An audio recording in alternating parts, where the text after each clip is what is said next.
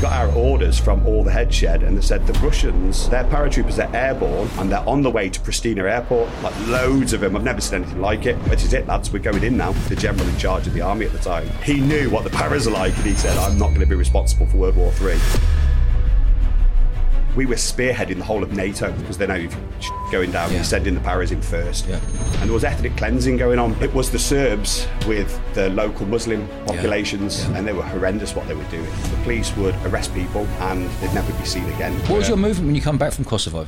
So I was then started fighting again while I was in and was doing really well. Probably done 600 or 700 individual actual fights. Have you had 600 Yeah, pro- probably. And I've done various spots. I've done points, continuous, and full contact, and I've won titles in all of them. I want it to be the best version of myself that I possibly could do. what was your uh, relationship like with Jean Claude Van Damme? Ah, and that was a bit of a story actually. If you want me, if you want me to Yeah. tell you about it, so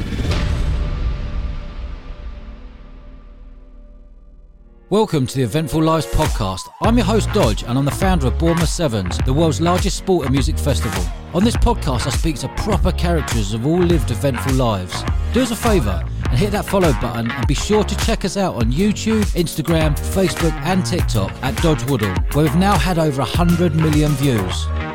From soldier to seven figure entrepreneur, Lee Matthews talks about his experience in the paratroop regiment, going head to head with the Russians, and spearheading NATO. Lee also delves into his journey of becoming the world kickboxing champion with over 600 fights and the relationship he'd built with martial arts legend Jean Claude Van Damme. This is the eventful life of Mr. Lee Matthews. Lee, welcome to the show, mate. how you doing? Very good. Thank you for having me on. Yeah, mate, this is a pleasure. Yeah. Let's roll all the way back. Where did you grow up and how did you become a paratrooper and a world kickboxing champion? Right, uh, I'll go back to right back to the start, I suppose. I yeah. grew up in a place called Telford, Shropshire.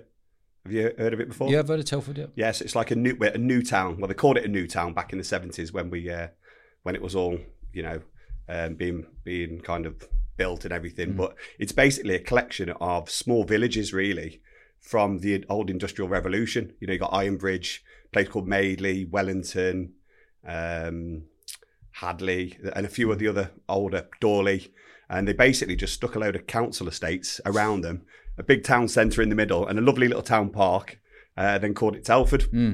Uh, but because of that, it didn't really have any. That was probably in the seventies, I think, and it was an overspill from council estates from Birmingham, Wolverhampton, uh, Liverpool, and lots of other places. People were coming from London as well. They were like advertising it on the TV. There used to be an advert and show the town park and all Iron Bridge and all the nice bits, not all the shit stuff that was there.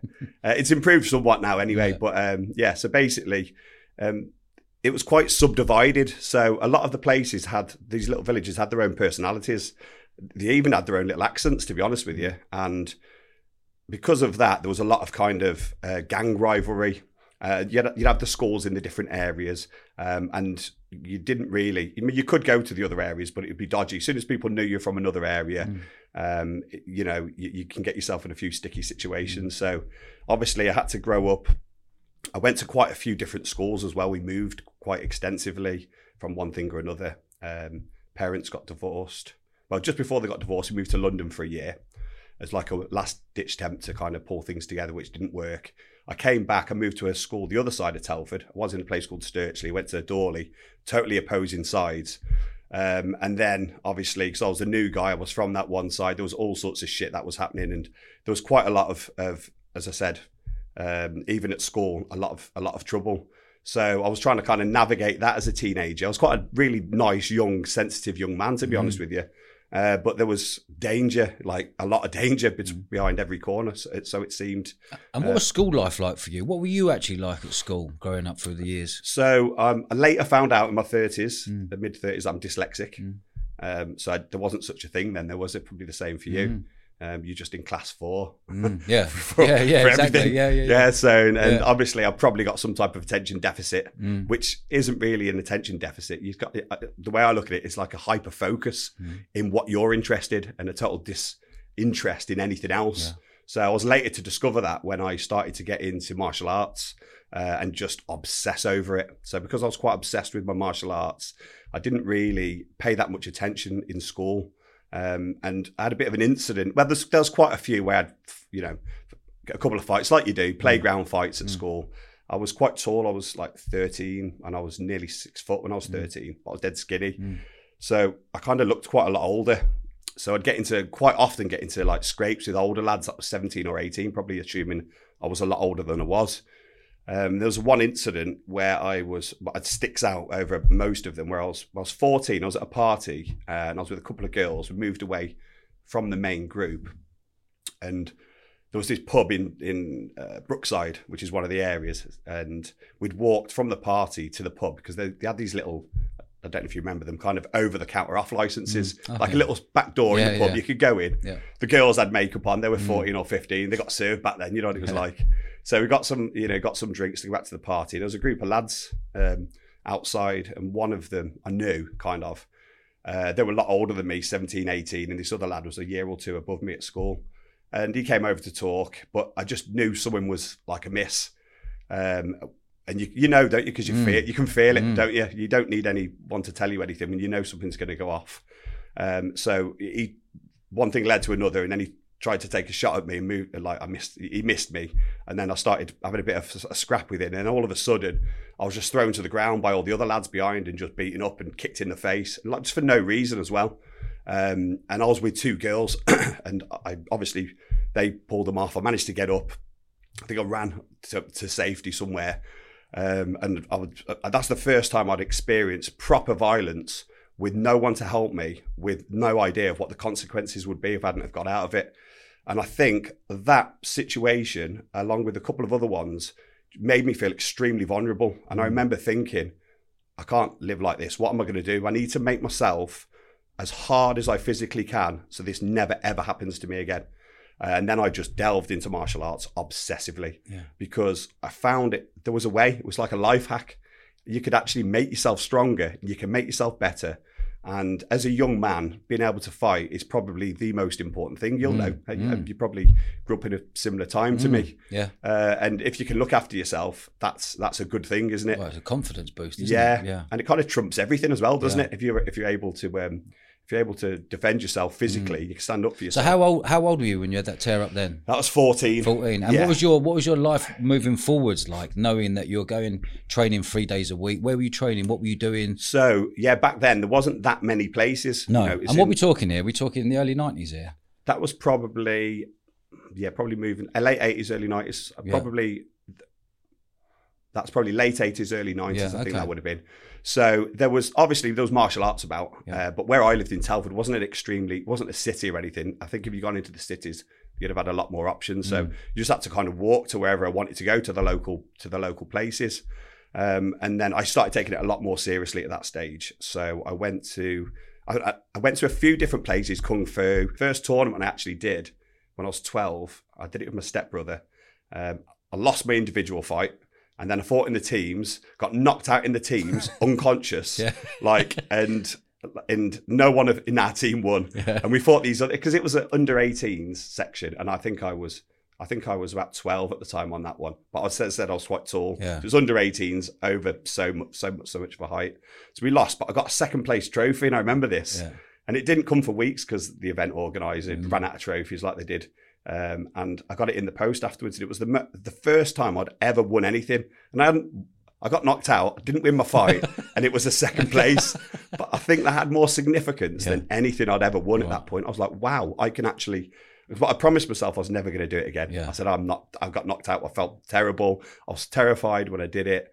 But obviously, then the other incident happened. I got a bit older. My mindset changed, and then I got to 15, and then I started taking it really seriously. Then, um, and I started training with English Contact Karate. It was like a full contact karate place. It was just coming out back then. It's like kickboxing basically uh, in Telford, and that was brilliant. And I because I could walk there, and there were classes on four or five, five days a week, and you could double and triple your classes up. So I'd go down there and you know do loads of classes, and I got in with some of the junior instructors, and then I'll train with them separately as well in in other classes. And I was getting bigger, I was getting a bit stronger. And in the classes, you, as anyone knows who does combat sport, if you grow up doing combat sports as a kid, and then you, once you get to 14, 15, 16, you start like sparring men Yeah. and it, they're quite easy. Like if they're not experienced, obviously they're not. But in compared to if you fight a beginner man compared to a beginner teenager, they're actually easier because they're a bit slower, they're more Yeah. unfit. Yeah, yeah, yeah. So I realised actually, you know, I'm tall enough. I can actually, you know, navigate myself Mm. around some of these beginner men. And I can remember a, t- a turning point that happened was at a place called Donnington Bonfire, which is notorious in Telford. It's Mm. of obviously once a year, massive bonfire. Um, I think it's tamed down somewhat. They used to like build it sky high for like a week before. And No health and safety. yeah, no health and safety. You're literally, Yeah, you know, yeah, yeah. you're burning alive, stood at the outside of it. Biggest fairs you can imagine, and everyone from all of the different areas in Telford would go. So there'd be loads of trouble though Mm. as teenagers because there's not much else you can do. So um, we went down there with one of my friends called Craig. He also did martial arts, and we were the only ones our age really that were doing it to a high level. We both competed, like nationally and internationally, and done well. So when we were good mates, eventually we weren't to start with. We'd like kind of heard of each other. We Yeah. thought, "Who's this guy? you Yeah, think yeah, he is?" yeah. And then yeah, yeah, Yeah. who's do you think he is? And then we got introduced to each other, and we got on best of friends instantly. So we were training partners, and we went out. And there was, we had had a few drinks, like you, you do. I Mm. think I was 50. In fact, I'll tell you what I was. It just before my 16th birthday because it's November and I was 16 in December. So I was like, this is probably 18 months after that incident. Mm. And I've been training a lot, I've been sparring with men and stuff. And we'd had a few drinks and was outside this pub just walking around, weren't really causing any harm. And some blokes came out of the pub and started trouble with us uh, and came right over to us. And I just remember thinking, I can handle blokes in training. You know what I mean? I thought I'll just see how, that because I wasn't I wasn't too frightened or Yeah. intimidated the situation. He came towards me and I just remember I just hit him and then I just moved away. because I thought he's big and strong, but I, I can move quicker Yeah. and I got him.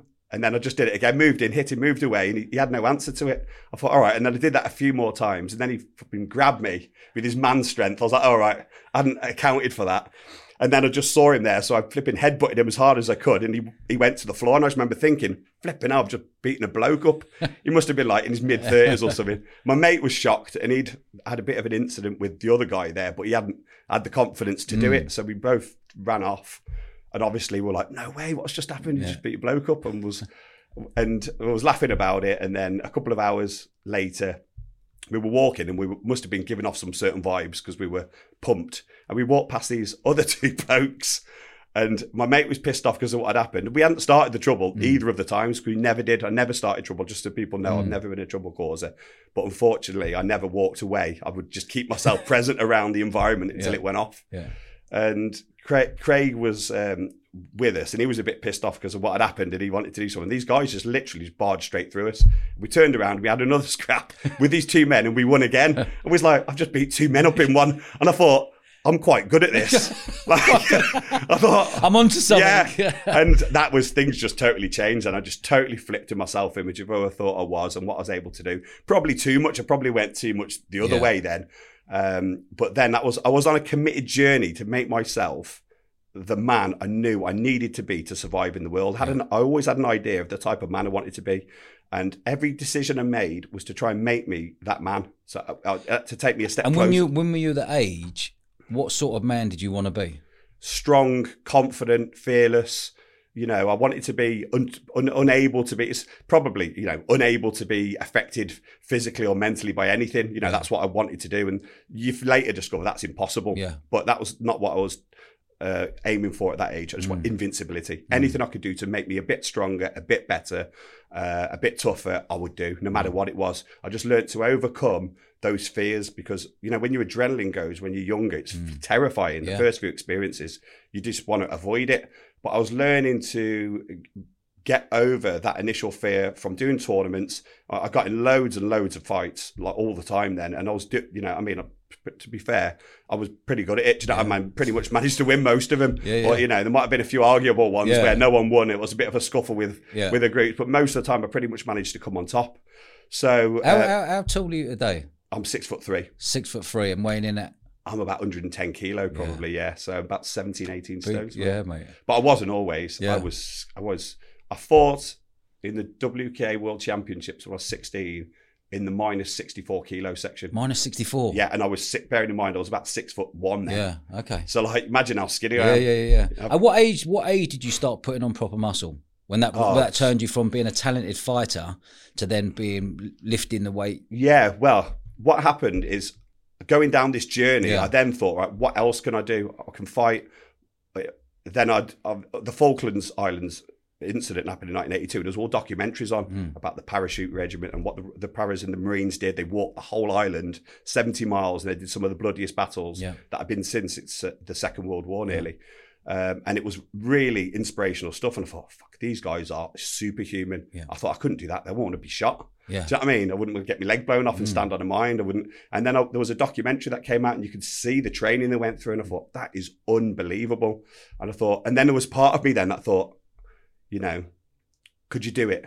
Could you do it? And then for years it was just like, no, I couldn't do that. That's that's just that's another level. But eventually, I, I built myself up to a, a, a position, and also with what, what was going on in Telford, it was a dodgy area. And We're going out, we're getting in scrapes all the time, and there was big gangs, and I was either going to get pulled into one of them, Mm. or I was going to end up really, you know, crossing paths with someone that I probably shouldn't have. Yeah. Would you'd quite often get the the Sunday morning flipping political phone call off one of the one of the lads Yeah. where one of your mates has beat someone's flipping cousin up and you've got to sort out Yeah. what's going to happen. You've probably been there Yeah. yourself. Yeah. At least people aren't landing on your door because they've got a bit of respect for you. Like, but you know, they've been injured. They want to go to the police. Yeah. What's going to happen? You know, sometimes people get paid money, don't they? It's Mhm. like you know, as, as a bit of a substitute, um, and not taking it any further, or you'd get um, um, people want to straighten it, or whatever Mm. it was that needed sorted. So you had to navigate those. Did you find that? Did you find that this was building and building and building as you were getting Yeah. older? More of this was happening. You're getting caught in the wrong things. Was there a time you're sitting home going, you know what? I need to get myself out of Telford. It's exactly what happened. Is that when you were like, right, I'm gonna go Yeah. to the paratroopers? there came a tipping point. Yeah. That's exactly right what you Yeah. said there. There came a tipping point where to stay and to do all that, uh, it was actually easier to go in. Yeah. Do you know what I mean? I thought if I'm going in, I'm set. I'm it's safe. Yeah. Do you know what I mean? Yeah. At least like I know where. At least I know where the direction of threat's coming from. Yeah. Um, and some of my mates have been pulled right. Some of the ones I went to school with, they've been pulled right into the gang environment, Mm. and it was a big ga- I mean, one of the biggest in the UK. Some Mm. of those, the some of the subgroups all joined together to make like a super gr- Mm. group, and we were all right. We were always okay because we went to the same school and we were on the peripheries though, Yeah. so we knew enough people that we were we were okay. Yeah. And but you're never totally okay because you Yeah. don't know everybody, and, and it was such. And a, there's always someone harder than you. yeah, that's it. There's always someone more prepared to do something more crazier than you. That's That's the scary thing. isn't I know, and but then when you're young, you think, no, you're not. I'm going to do the same. I'll do it again, and, that I'll is- double what you're going oh, to do to me. Yeah. That is not where you want to be, No. does it? And I was thinking, right, I'm just fucking going to get out of Yeah. here. So um, I decided well, I'm going to go in the parachute regiment. I thought I'm going to do it. I'm just going to go for it. And then I became obsessed with it. So then I was researching. I mean, you didn't have YouTube back then. Yeah. What I did- year roughly are we talking here? So I joined up in '94. So this had, um, must have been about '92 Okay. because it took me a couple of years to get in because you were able to get in about 16 and 10 months at the time. Mm. But I went to the careers office. It was different back then. You literally went in before they did anything. They go right, get on the chin up bar. Yeah. If you can't do 10 chin ups, fuck off. Yeah, fuck- like come back, we can do 10 chin ups, and I'll talk to you about Yeah, it. yeah, yeah, it was literally that's what we did. Um, and then so we had to go through all the the the, the medicals and all this that and Mm. the others, and they put me on the scales, and they just went, you, "You're too sli- you're too skinny for your height weight ratio." So go away, put some weight. I did the chin ups, I think, Mm. uh, and then they they sent me home. They said, "Right, put some weight on," which is more difficult than you think when you're Mm. 16. Um, you got a fast metabolism. and You're training all the time, Yeah. so I was just eating loads of Mars bars, just eating whatever I could. Mm. Yeah. You know, I had a really big uh, appetite at Mm. that age. So it wasn't working that well. I was trying as well. I got on the weights, tried to put a you know a bit of weight training on. Went down the local gyms, um, and then I went back to the careers office, but I put a few pairs, extra pairs of jeans on. I had a tracksuit on. I put stuff in my pockets, and they got me on the scales. And I, I, luckily, I was just on the weight. Went Yeah. right, you've made it. I was like, fucking hell. They didn't check me. I'm not sure if they knew or not, but I don't. They kind of like it in the military. Yeah. If you, not cheat, but if you really stretch the rules, Yeah. as much As as, far you as you can, yeah. just yeah. don't get caught. Yeah. They always say, Yeah. Uh, that's life. That's life, isn't it? yeah, of course it is. You think the crime is getting caught. If Yeah. you get caught, you're in fucking Yeah. trouble for getting caught. Yeah. They say, how do you get caught? That means do whatever you can Yeah. to, to get what you want, but just don't get caught. So at that stage, I'd managed to get in. It was, so I was, that was made up. And how old were you when you got in? So by the time I actually got through it all, um, and there's quite a substantive selection process, Yeah. took about a year as well. And what was that feeling like knowing you're leaving the naughtiness of where you were to go, and right, I'm fully focused? Were you thinking, right, I want to go to war? No. Did you have that mentality? I want to fight. I want to. Or were you thinking? I want to go in and train. I want to be the best human being I can be. That was more. That was my. There's there's different people go for different reasons. You get some that are just really warry bastards and just Yeah. want to kill everyone. Yeah. And that wasn't really me. I was more about. I wanted to make myself into this person. You know what I mean? I wanted to be the best version of myself that I Mm. possibly could do. And every decision I had to take, whether it made me feel scared or not. I, if, if it was going to make me better, I had to do it, Mm. and I couldn't. If I if I if I if I chickened out in something, my mind would have me Yeah. at the night. It'd be going, Yeah. you know, you, you could you you bottled it. You bottled, it. You What bottled you it. You won't sleep at night. No. no, I agree. And then that that pressure in my own mind Yeah. became too much. Too Go, much. all right, I'll fucking do it. I know. so so I joined up then and embarked upon what was the hardest seven months of my life. It So was- explain to me, and for the listeners Mm. who don't know, explain to me being a paratrooper, those seven months, what you had to go through, yeah. and what was the result at the end of that. Okay, so quite a substantial amount of people go for the parachute regiment. Yeah, Um, in fact, even now, it's one of the best regiments out there, right? It is, yeah. tough. It, it, in the world, when it comes to closing and killing the enemy, Mm. I don't think there's anyone better in the world that does it. Yeah. You know what I mean? They're, they're that good. They support the SAS Yeah. in that side of things. Yeah. Obviously, the SAS are special forces, parachute regiment elite. That Yeah. means they're infantry, but they're the very best at what, Yeah. of what they do. Um, and then you've got um, the SES are specialised in what they do, and it's Yeah. a different it's a different process. But outside of special ser- uh, the special service, the um, the SA, uh, the parachute regiment is the toughest Yeah. regiment to get in with the biggest failure rate.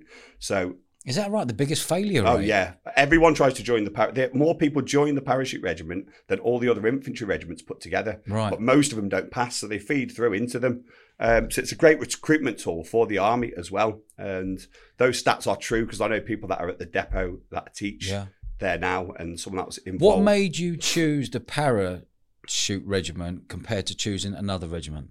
Because I wanted to be elite. I wanted to be the best I could be. Yeah. Okay. So, um, and I, I wasn't scared of heights. I actually enjoyed stuff like that, and I thought that would really suit me. And I know that they're more aggressive. That it's a ve- they're very aggressive, um, com- even compared to any of the other like elite forces out there. They are extremely aggressive uh, with what they do, but extremely professional. You get to see. There's some stereotypes about the the, the paras. Um, some of them are true. I'm not going to lie, Yeah. but some of them aren't. They are the most switched on people that I've, I've ever met in my Yeah. life. Some of them. So when I embarked upon the journey of going to depot and meeting these what seemed like to me super supermen, they were everything I wanted uh, to be in a man. They were professional. They were hilarious. The training was what I didn't uh, imagine is how funny it was going to be. Mm. Like it was just hilarious because they were they were beasting everyone, no matter what you did, what color you were, what color your hair was. If you had a slightly bigger head, you were jughead Yeah. forever. That like would stick with you for ten years. If you had a small head, you were dollhead. yeah. Like yeah. if you're if you're a little bit um, stupid, Yeah. you'll be. There was one guy they called him Mayo FF, thick as fuck. Because and um, someone what was it? One guy um, messed up his day sack. He was day sack mong forever, forever. Like it came with him to battalion as well. So. And it's just hilarious, and you're getting it as well. So you've got to be quite thick-skinned. Yeah, but yeah, our yeah. family were. We took the mickey out of ourselves quite a lot. Yeah, yeah. So, and it it was even better than I expected. I went in there expecting to hate every part of it, Yeah. and I'm not going to lie, I it's, it was so fucking hard, but it was it was just about manageable all the time, and I didn't want to just go there and just scrape through. I wanted to try and be the best as well. I, I knew when I first got there, like the first two weeks. There's so many older guys because I was quite young and they were big, fit, strong. Some of these guys were athletes before, and we did the first few PT sessions, and they were I, would, I was I was in the top fifty percent, Mm. maybe top forty percent, maybe. But there was some that were way ahead, and I thought, flipping now, these Yeah. guys are seriously fit. Within two weeks, some of them were gone. I'm missing my girlfriend. Yeah. I'm knackered, or they're too scared all the time of what the next And event this is well, this- is in that seven months period. yeah, is this it? was in the first two weeks. This was, okay. yeah, yeah. One guy actually turned up with a parachute regiment tattoo on day one. Like, and you don't get that until you pass the training. That's and then- confidence for you, isn't it? Fucking hell, he got he left obviously. Yeah. He got absolutely Ripped. hammered by Yeah, the staff. sure. We went out. We we we did it because when it was just before Christmas, we joined up, and then we had two weeks off for Christmas. And then we started from day one again. Yeah. So just extra two weeks piece. And when he come back, he'd had it covered over, but they knew then. Yeah. And he just got har- ham- hammered Yeah. consistently until he left. Mm. Because you have to earn that. Mm. So then the, the training just progressively builds up and up, and then more and more people are dropping off all the time. Um, and then they the numbers got that bad that they mixed us with another platoon. So we did the first ten weeks, and then we um, started phase two training, and uh, we at that point got mixed with another platoon. So we were five nine eight platoon, um, and then they mixed us with five nine nine. Or it might be the other way around. I can't remember. But in the end, we were five nine eight stroke nine platoon, Yeah. which is a mixture together. And that's when things really started to get great then, because you start building up for what's called P Company. So I don't know if you've heard much uh, about the parachute regiment selection and the, uh, the no. actual test. Yeah, yeah. I've had a few people. yeah, I'm really keen to Mm. hear more on this. So we'll go over this is what distinguishes the parachute regiment over the other regiments then. Yeah. So because a lot of the infantry stuff that you do is is similar to what the others do, but then you've got the extended training, extra hard PT, and then the selection, which is to is to basically select the very best of the best, Yeah. the fittest, the strongest, the most aggressive. Um, and the event's called P Company, and it's it's at week twenty now. I can't remember if it was at week twenty when I did it because it changes somewhat, but it's now at week twenty, and it's five days long. The four weeks before that are P Company build up, so you basically do most of the events beforehand and some. Yeah. Do you know what I mean? So you should theoretically be prepared, um, and then you get to start a P Company. So day one, the very first thing you do is a ten mile tab Tab. tab. So that's a 10 miles uh, walk and run. So you got to Okay. do, you got to do it in one hour 50. Um, so, and that's with 35 pound on your back, as well as webbing, sorry, not webbing, as well as rifle. Um, so, and water. Yeah. So on top of that, this, it's, it's quite a considerable Mm. amount more than that.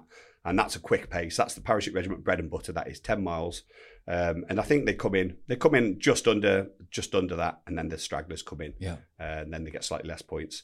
So you don't know, you don't know how many points you're getting. You see, because when you do P company, you have a whole separate team that assess you. So you have your, you have your depot staff that take you through. But obviously they're invested in you a little bit. You don't think that at the time. You think they fucking hate you. Mm. Yeah. They think you don't Yeah, want. yeah, yeah. But really they don't. They're just trying to. They're trying to. Um, Trying to break you. they're trying to break us, so we get rid of all the weak ones because they only want the best to work with them. So your P company staff are totally um, neutral. Mm. They've never seen you before. They don't care. You're just another number. You have a number on your helmet on your front, and you refer to by that number. That is it. You're not. There's no emotional connection. No well done's. Yeah. You're never told well yeah, done if yeah. you've done well. Absolutely not. But you're certainly told if you're not doing stuff well. Yeah. Do you know what I mean? And so you do the 10 miler on the first day, followed by that, um, we did, I think it's the Trainasium you do on the next one. I might get these slightly, if, if I'm slightly wrong in the order, someone, I'm sure someone picked me up in the comments, but I'm pretty sure it was. It might not have been this order when I did it, but this is what the order Mm. is now. Then you do the Trainasium afterwards, which is an aerial assault course. So this is to see, this is a pass or fail of, uh, event. This is to see if you've got confidence up in heights. So you have to kind of run across a plank of wood, jump a six foot gap, run across another one, punch into a Tarzan vent, uh, net thing. Then you have to do an illusion jump. So you have to jump from one point to another. Uh, and because one point's higher than the other, you jump in. You're jumping down, so you look. It looks like you can't make it, but because you've got the downward Yeah. momentum as well, you actually go further than you think, and you make Okay. it. That's like that's a pretty tricky one. Yeah. But the the main one's called the the shuffle bars, and that's 66 foot up in the air, and you just literally need to stand on them like that, shuffle your way across. They, they actually had it on the SESU days. Yeah. the other it. day. Yeah. Did you watch yeah, this? Yeah. That's it. That's a parachute regiment, one off the Trainasium. You touch your toes, stand back up, say your name, rank, and number. Oh, you might do that at the start. Shout it confidently, Yeah. no messing about. Yeah. And then you step over these two little points that are on the bars, make your way to the end. All with confidence. You can't be messing about up there looking scared. Yeah. Not allowed to show any fear, any hesitation. You'll just be sent back up there again. And if you don't do it well enough, you can fail and you're just off P company. Is that right? Yep, you've just failed the event. Pass or fail, that one is. Because you're going to jump out of planes, aren't you? Yeah. you can't right. You navigate need, that. Yeah. Yeah. So that's day one. Mm. so day day two then um, is the log run. Now that is a horrible event. So the log run is you big telegraph pole. I think there's eight of you on it. Can't remember. It might be slightly different numbers. And you've got these uh, goggle um, these ropes that you basically put your hands through. Grab hold of it. Um, so there's one of you each side on each rope, and then there's there's a few of you there, and it's a sprint. You have you got your helmet on as well. You've got webbing, um, and I can't even remember if you've got your rifle slinged or not on that one. I don't think you do, but you've got this fucking log anyway. Yeah. Fully, That's enough. and you have to sprint with it, and it's not flat. It's Mm. like up, down, up and down. Really arduous kind of terrain uh, through puddles, uh, up big. You're literally on your fingernails to get up some parts of it, and you have to have when you do it, you've got to have your hand. It needs to be behind you, so you're pulling the log. Yeah. If it's level with you, you're not adding to the pulling the log, and Yeah. if the hand is in front of you, then basically you're adding to the weight of the log, so you'll get chalked off. They'll just chalk, Yeah. boom. As soon as your arm is is is not behind you, and you're adding, you're not adding to the Mm. to the the pulling of the log, you get chalked. You get two chalks. Third one, you're off the event. You failed that event. So that's the log run, and And how long was that? How long was the log run? that for? is about just under two miles, I think. So it's Okay. about 15, 20 minutes. I can't remember how long it takes, but it feels like forever. Yeah. And it's na- as soon as you start, it's fucking nails. You're like, oh my What god. straight away? You're like Straight Jesus away. Christ. Okay. And the warm ups are horrendous anyway, and Yeah. you're nervous energy, and you're getting nothing back off anyone. No one's going, come on, lads, you can do it. Like, you're getting nothing. They are not. Are you clocking other people going? I don't care about you. I want to beat you. The other people in there. Yeah, Is well- there competition as well? Do you feel like you're competing? Like there is, but that is a team event. That one. So there's Okay. a couple of team events, and what they want to see is that you are doing. If you're stronger, do more than everyone else. Right, okay. They don't. It's not about you know. Uh, you can't do the log on an individual basis because what happens is as you're doing it, no what very rarely does everybody finish on the log. Say Mm. if there's eight of you on there, can't remember the exact numbers. I think it's eight. And two of you have got chalked off. You have six of you carrying that Right, log. okay. In some cases, there are three people or two people on a log, and the DS, the staff, are jumping on it as well. So those guys who get to the end with two or three of them on the log, they're going to score more points Yeah. because that's what a paratrooper is about: digging in and giving more Yeah. if you've got it. Um, you know, if you've got more, do more because you could be saving somebody's life. Mm. Uh, I think it's to simulate moving ammunition like at speed. Yeah. So there's that event. That's the second day in the morning, and then in the afternoon you do what's called the steeplechase, which is I think it's 1.8 miles. That is done in um, helmet, boots. I can't remember if you've got webbing or not, or that, or, or some. I don't know if you've got webbing on for that one. Um, but it's you don't need it. You're jumping into puddles, you're breaking the ice when it's winter, like it, you know. You're saying puddles. Oh, yeah, Puddle for me is I walk Oh. my, my dog through a little bit. You're No, talking yeah. Oh yeah, so like waist length. ditches. Yeah, Okay. So it's like water obstacles. So you'll, you'll climb over a, like a, I don't know, climb over something, jump in the water, Yeah. run around it so you're soaked. Yeah, okay. And then it's you're going through all the different terrains, and then there's an assault course at the end to finish. Right. So and you've got, um, I think you've got to do it in 18 minutes or something like that. And it's one. And this is still on the second day. This is on the second Okay. day. But because the log absolutely expends all your energy, like sometimes that can catch people out because you're just depleted totally at that point. And you can't show any weakness about like, No, once you never. finish, you lay on the floor. Go, oh, No, fuck, no, there's none no of that. You've got to fucking keep standing, Stand walking. up, Yeah. head up, hands behind your back. Yeah. You can't bend over or ask for a drink Yeah. or, or show any weakness or you know look out of breath. You have Yeah. to stand there solid. You know. You know, anyone- you're saying like it's a team. It's a team part of that. Do you think you're looking at your mates going, "I'm fitter than you"? Yeah, oh, 100%. Yeah, okay. That's the only reason I got through it because I knew at that point, getting towards P Company, I was one of the fitter ones. Um, so I knew I was in the top echelon of fitness when it got right in the very top. So I thought, fucking someone's got to pass. Yeah. That's the way I was thinking about it. But then you've got your demons in your mind that don't, like, they never, at that stage when I was younger, because I hadn't done anything substantial, they were quite negative, as they are for a lot of people, until you've consistently done lots of positive things that are big and out of your comfort zone. Your internal dialogue flips a bit then. Like mine's quite different now. You know, mine's quite positive. It's like, you fucking do this. Come on, Mm. Yeah. let's do it. No Yeah. problem. You got this. You Yeah. can just smash it. When it, it wasn't like that then. It was quite a lot of demons I was fighting at that stage. So it, that was the hardest battle. And it can be the downfall for a lot of people. That certainly can because um, when you get to P Company, everyone's injured. Let's be honest. Like you're doing some horrendous trading. Most people are carrying some type of an injury. Um, you don't sleep because you're shitting yourself. All you hear is these horror stories Yeah. about it. So someone's like, you get up for the first day of P Company, I haven't slept. All right, and it, it right, it's, it's in some people's minds. Then, and my, and my ankle's bad. Right, so fucking what? Yeah. No matter what happens, you've got to be able to perform when everything goes wrong. And this is one important lesson I've learned. What can go wrong will go wrong, and you have to factor that into anything in life if you want to succeed. Mm. You have to overcome all the adversity, all the negative, all the things that are going to go wrong, and still do it, Mm. even on your worst day. Um, so the steeplechase that finishes. That's day two. Day three is what's called the two miler. Um, so that is full kit. Uh, again, I can't remember the, the full weight, but you've got your weapon, you've got uh, day second. I think you've got day second webbing on, helmet. I think you might even have body armor as well, and your weapon. Mm. And that is just like a flipping sprint for two miles, um, as fast as you can in boots. and I think that's about 18 minutes. But that doesn't sound that fast. But when you're loaded, it's not flat. You're going up and down. The terrain is a lot of it's just flipping, you know, uphill at some points as well.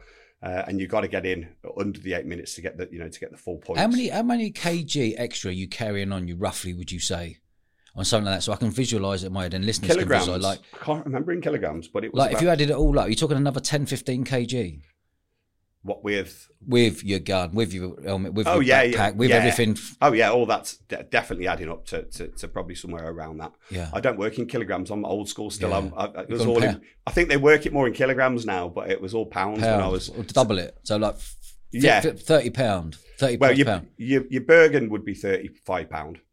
That's Okay. just your Bergen, and then you've got your weapon, and then you have t- your water. You normally have two water bottles, Right, okay. and they're they're heavy. Do you know what I mean? So whatever any water you've got, and your um, or any food that's in there. So as well. north of forty pound, 40, 50, Oh, 45 about pound. fifty, I think, something like that, maybe even more. Wow. I think the weapon's about nine pound. Wow. Again, don't quote me on all the. All, all So if you put a training vest on, it's a ten kg, and you're doing pull ups, you can feel that. that Yeah, what you're doing it with that. is pretty much double, triple that. Yeah, that's it. It really makes, and you got boots on. Yeah. Yeah, so you got boots on, and you're totally depleted at this stage. You're not Yeah. like you're not the best version of yourself. Yeah. Like they build you up to, it, but what they're doing is they're absolutely you're, you're fucking exhausted by the time you get to start these tests. Yeah.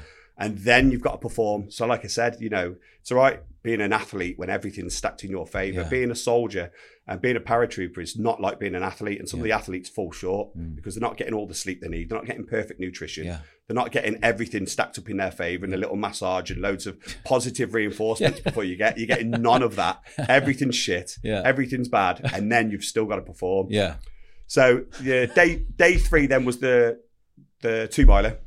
Then, then we go on to day four, uh, which is the twenty miler. Okay, so that's quite a a long one. So we look into the endurance phase then. So you do twenty miles with all your full kit again uh, over arduous terrains like big, not mountains as such, but like big hills. Um, that's got to be done in four and a half hours. So it's pretty fast paced, to be fair. I think the Marines do 30 miles in eight hours. So we're doing 20 miles in four and a half hours. Wow. So you can get an idea of, Yeah, like, yeah, the yeah. pace. Theirs is still cheeky as well, though. Um, I'm not trying to compare in any way because Yeah. they're good lads. But um, it's a different it's a different event, and that is a fairly quick pace for such a long journey. But it's fucking boring, and your demons can come out at that stage. And if you've got any little niggling injuries, You can this- really feel everything. they're going to bring it. What's gonna- the most annoying niggle injuries? Actually on your feet? Do you think? In, So- your, in your boot? Yeah, so I had I had all sorts. I, my, my ankles, I used to always go over on my ankles. Yeah. So uh, that was that was a nightmare. And blisters, like if you haven't got They're a blisters, pain in the arse, aren't they? and if you haven't got a blister by that one, Yeah. you, you definitely got one Yeah. by the end of it.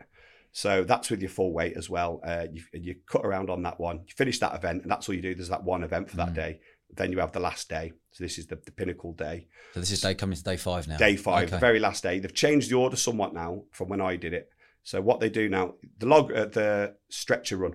So the stretcher race is a brilliant race. It's probably one of my favourite events Hmm. on P Company for me.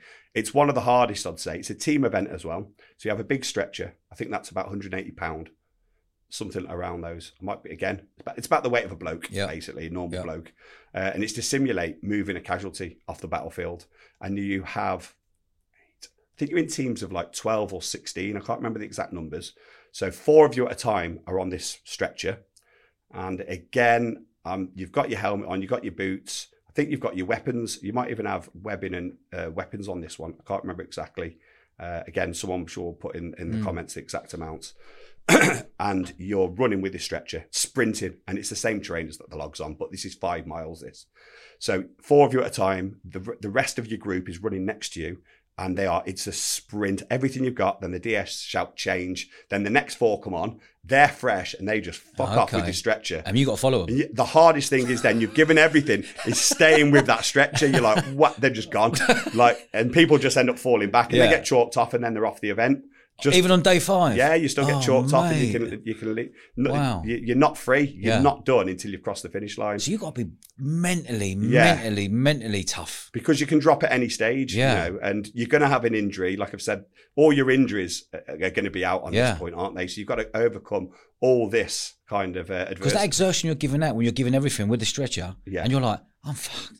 My Oh, God, yeah. drop, go, and now they're sprinting because they've got the energy, and you're following and chasing them. Exactly. And then How by- long was that going for? So it's five miles. So I can't remember actually how how long it'll be, but it's over an hour. Yeah. it's fucking long. Yeah. and it's hard. Um, and then toward the last couple of miles, it all goes to rat shit because you're not in your fours. People have been chalked off, and I, you just stay on. Like give. I always say, if you've got more, give more, Yeah, and that's okay. what they want to see. Don't think, oh, it's unfair. Like I've already been on the Mm. stretcher. They're not looking for that. They're looking for someone who's going to give selflessly. Uh, and it's a good way of thinking for life as well. This is it really does set you up, and there's a, a reason why they do it. So, and then it just you just stay on and you just grizz it out. And I can remember you just see the finish line. And for me, when I did it, that was the very last event of the of the of the of the P company, but they changed the events now. So, and just saw the end, and I got to the end. I was like, oh, fucking, I finished. Hopefully, I passed Yeah. because the last event of the day is P. Com- uh, sorry, is milling. Mm. So if you don't, if you heard of that No. before, milling is when you fight for one minute, te- uh, sixteen out gloves on. You have okay. You have head guards on. You do now, yeah. You Yeah. have head guards. Um, it's all sanctioned under boxing, you see. Yeah. 16 ounce gloves. Um, I don't, we didn't have head guards when we did. It's changed. It's still hard. It does make Yeah, a difference. And you've got one minute of pure aggression. You're not allowed to block. You're not allowed to hit to the body, only to the face. You must go forward and you're not allowed to stop punching. You must give everything you've got in every punch and they match you well. Yeah. And they can they do grudge matches as well. So if you've got someone you want to mill, then and they can get you to, to like to. Quality. Um, and if you win, if, if you do too well at it, they can put you in against, you know, other people. Some people mill twice if the numbers are odd. So fucking what happens in life? Life's unfair. Get used to it. Say thank you. Yes. Do you know what I mean? That is all you're getting. Is that all you're getting? Yeah, that's all you're getting. You look, aren't you lucky? Well done. You get to do it twice. So um, you got a minute and you go toe to toe. And this is what another event that really distinguishes the parachute regiment because right, you've got to go for it full on aggression, one minute, and it's the very last event of, of for now. This is the very Yeah. last event, and the only thing stopping you from passing is the person in front of you, and they get you all psyched up first, shouting at each other, sla- slapping. Actually, slaps are not actually officially allowed to slap Yeah. each other. You don't slap each other if anyone's watching. You shout, you scream, Yeah, you're in yeah, each other's face. They're getting you rolled up, um, and then. Um, you're shouting and screaming. They're playing Ride of the Valkyries, the Parachute Regiment song, full blast, and you know you're near the finish. Oh, and the fights are brilliant. They just go for it. There's like you bloody noses and Yeah. people getting like knocked out. I suppose 16 ounce gloves, they're, Yeah, yeah. big, aren't they? Do you know what I mean? So people are getting stuck into each other. But what they want to see is controlled aggression. Mm. They don't want to see someone just going off their nut and then like not you can't pull them off them and then start hitting everyone around them. Yeah, like you've got it. They literally go uh, mill or box, whatever the command Yeah. is to go, and then they go stop. And when they say stop, you immediately pull back, spring to attention, and stop everything. No emotion. You can't be showing like like you have to be like passive. You have to go from fucking psychotic Yeah. to passive in an instant. Do you know what I mean? So Quality. so and it's good. It's because that's what it's like as a soldier. Yeah. You've got to be able to Discipline. ultimately you've got to be able to apply extreme violence in an instant Yeah. and then you might have to pull back and administer first aid to a child. So you can't be like you've got to be able to pull yourself in one state and into another. So you need to be an absolute master of your Mm. own emotions. Do you know what i mean? In order to be able to do that. So that's the last event then uh, the milling and that's great fun. And everyone comes to all the staff go and watch that. Yeah. they're having little bets and that. If someone thought they were hard throughout training you better add be because you're going to get fucking found out now. And there's there might be a few handbags in there as well that they, Yeah. and that they were that, um, that they're shocked about, or there might be some dark horses. There's normally some dark Yeah, horses that are yeah, yeah. quiet, and they're filling, you know, they're filling the guys in. So it's good and it's all fun. Um, and it's skins versus top, so one has the top off, the Yeah. other one doesn't. And that's the last event. And then you go on the square, and then you find out if you pass because still not everyone passes. You can get all the way Oh, so you can end. get there and do that Yeah. and still find out you might not pass. yeah, the, the, like the pass rate and the Wow. failure rate is like surprising. Yeah. Um, it, I've speaking to people now. I mean, can't remember what the pass or fail rate was at that stage because you're losing people all the way through. Mm. I think about seventy or eighty percent of ours passed, which is quite high. But I've spoke to someone recently, and there were like fifty percent of the guys that had started P Company uh, had actually. And how many people started with you? I can't remember Roughly. exact Like, numbers are now. we talking are we talking 100? Are we talking 50s? Are we talking 20 people? no, we were quite undermanned at that Yeah, stage. We were quite smaller groups. Yeah. There was no wars on or anything. Yeah. Um, so it was quite um, uh, it was quite undermanned. Uh, we was low. St- I can't remember how many started, but from the original group that started with us, um, there's probably about eight or nine that passed Right, okay. all the way through. Um, and then obviously bearing in mind people had joined from other platoons Mm. and stuff as well. I can't remember how many started, 40, 50, something like that. Uh, and then others jumping in all the way through. So they're, they're, they're, they're not very good odds, to be honest with No. you. So you go on the square and then they'll go, shout your name out. They'll say pass. Brilliant. Stand to attention. No emotions. You can't go, yay, or like, start clapping. High you'll get fucked. other, You'll- yeah. That'll turn that into a fail. I'm pretty sure you have to emotionless. And if you fail, fail. You're not allowed to go. Oh fuck. Yeah. You know, you have to just nothing. You have to. I can't remember what you do. I think you stand to attention, turn to your right, fucking march yourself off, go in the in the losers corner away from everybody else. And they they they hold them away. Then they stay away and they're watching while everyone else they gets presented their berets. Wow. So it's pretty harsh. Wow, pretty is- harsh. That's quality to hear. What's the movement after that then? So- Where are you based? Where did you go? It's at Catterick, so the depots. Where's Cat- that? That is up north. Yeah, well, everything's up north Up for north, you, isn't it? yeah. So, uh, so uh, Catterick. It's Major city near it? uh, Darlington. Heard of that one? Okay. That's another problem. You know, you're from way down up south. north, isn't it? That's way up north. Up north, yeah. So, uh, yeah. So when around- you're when you're there, then are you then waiting to go on tour? When did you first go on your first tour, and where was it? So you basically we passed out. We did all the live firing, all the really good soldiery stuff after that, all the Yeah. exercises, live firing. Um, pass out. Went to your battalion. I went to three para in the summer of um, '95. It was. Uh, we were based at Dover, so that was Yeah. that was great. It was on what was called the AMFL role at the time. So we were Arctic warfare training. Uh, the bata- the main other two, one and two para at the time, we were Five Airborne Brigade in Aldershot. Yeah. so they do whatever the brigade are doing. We're out of brigade role. So we were doing, um, yeah, once a year we'd go to Norway and we did three months in Norway learning to soldier in the snow, which is fucking hard going, to be fair.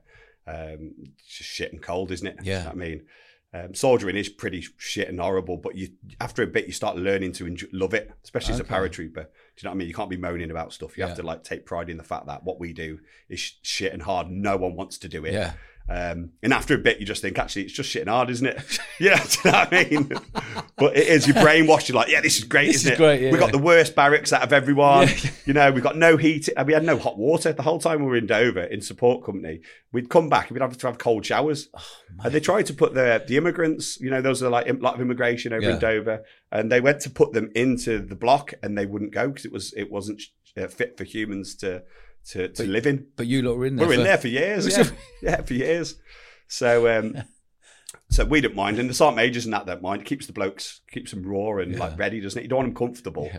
You know, don't want things too easy for them. so we did our first tour in Northern Ireland. I think it was about '97 in the Ardoyne. So it was getting towards the end when the peace process was on. So there wasn't too much going on then. Still great though. You were actually experiencing going on the ground. There's still a lot of hostility. Um, no contacts or anything at that point because there was the ceasefire had just started. But you loads of kickoffs and that people trying to flip in, get pissed and try and take your weapon off you or whatever. So okay. you, you had to like was patrolling down the streets and it could be like you'd be in bricks, so they might you might only see two or three of you in yours, and in the other street there might be another three or so Yeah. people, but there might be three of you, and you're walking down a nightclub, kicking out time. You probably shouldn't have done that. Yeah. But we did because we want want to see what's going on, don't you? Let's Yeah, see where we can push some Push situations button, to happen. you know, we're not starting it, but flipping hell, they. So everyone's pissed. They're all coming out. Fucking everyone hates you. Yeah. So you just have to look hard, look like you're not bothered by anything, even though you fucking your heart's like that, obviously. Uh, so that was fun. That was a good little test tester. Then um, all the Balkan stuff, uh, Balkans uh, stuff started happening in Kosovo. Um, So you were so you were in Ireland. How long were you in Ireland for? it was a six month tour, but Yeah. it got cut short. We ended four. Okay. And Yeah. what sort of hostility was it towards you? It was just, it was quite weird actually because you'd go down some of the, the streets when you're patrolling. You have to kind of, you have to know all the players are. Yeah. It's quite, it's really enjoyable because it's, you know, you get briefed up. You'll see pictures of everyone. You go, right, these are the IRA. That's all their associates are. You, and you're going on the floor and you're just basically trying to track movements at Yeah. that stage of we've seen so and so, he was with so and so, and they were there. Yeah. And then you track that down and they can get, they can create an intelligence picture. Uh, and they're just trying to join the dots then. So if something happens, they know that these guys have been seen together and they might be planning something. So uh, that was enjoyable uh, for that side of things to actually Mm. put your, your your job into practice. But there was no real uh, major like threat. Of, I'm saying there's no. There's always a threat of life because if they could get your weapon off you, they, they would. Do Yeah. you know what I mean? Paratroopers, they're not Mm. very liked over in Northern Mm. Ireland with what happened with. Uh, uh, Bloody Monday, uh, Bloody Sunday, Bloody obviously. Sunday, yeah. So what was your movement then? Did they did they, you come back? You didn't really need to decompress from something like that, Nah, did you? not It was really. like- Yeah. Were you at that point where you're going, I'm really hungry now, get me to another country? So and yeah, we enjoyed that. So then we came back. We did loads of stuff that was away all over the place. We went to Canada multiple times just for training exercises. That's brilliant. I loved it as a young man. Did adventure training in the Rockies. Then we went and did R and R in some of the big cities like Van, uh, Vancouver and. Edmonton. So Yeah. it was great as a young man because they just loved you over there, didn't they? Yeah, Because you're British. yeah. Um, so we did all that, and then Kosovo kicked off. '99. Uh, I'd just been made. I'd done my junior NCO, so I was a I was a lance corporal at that point. Um, trained up. I'd been a P, to be a PTI, which I got onto afterwards. So we went to Kosovo, and we were spearhead- Where is Kosovo? So it's in the kind of in the Balkans area, Mm. uh, basically. So. Yugos, former Yugoslavia, Yugoslavia, all, okay, that, all yeah. that, all around that Yeah, area. yeah. So uh, Bosnia, it's all in and around that kind of area, and all there was all sorts of um, instability, wasn't there, going on at that Mm. stage, and there was ethnic cleansing going on, basically with it was the Serbs with the local Muslim populations, and they were horrendous what they were doing. I mean, when we went over there, when I didn't really know when I was young what was going on. Yeah. You just got sent there, and then you learn as you as you're going over. Um, but they were ethnically cleansing. All the police, the police would arrest people, um, and you, they'd never be seen again. They'd be tortured. We actually stayed one of the times. We were staying in like a blown up, um, a blow. Oh no, not a blown up, but a whole old abandoned school. Mm. So we're just making our own showers out of hose pipes and Coca Cola bottles to cut off with. Yeah. You know, so we're like adapting. It was great though. Yeah. You made your own little bed space up, got comfortable for the Yeah. time, went out on patrols from there, and then we stayed in this old abandoned police station for a few days. I'd say that's the only time I've ever been spooked by anything. So I'm not really spooked, but downstairs in in the police station was a torture chamber. So uh, and we'd seen loads of mass graves and pff, there was like dead bodies everywhere when we got there. Um, old families, whole families had been executed, kids, old people. Um, the kneecapped first, you know what I mean? So and we we're all experiencing this because we were broken off. We were one para and a company of three para had, had gone in. Yeah.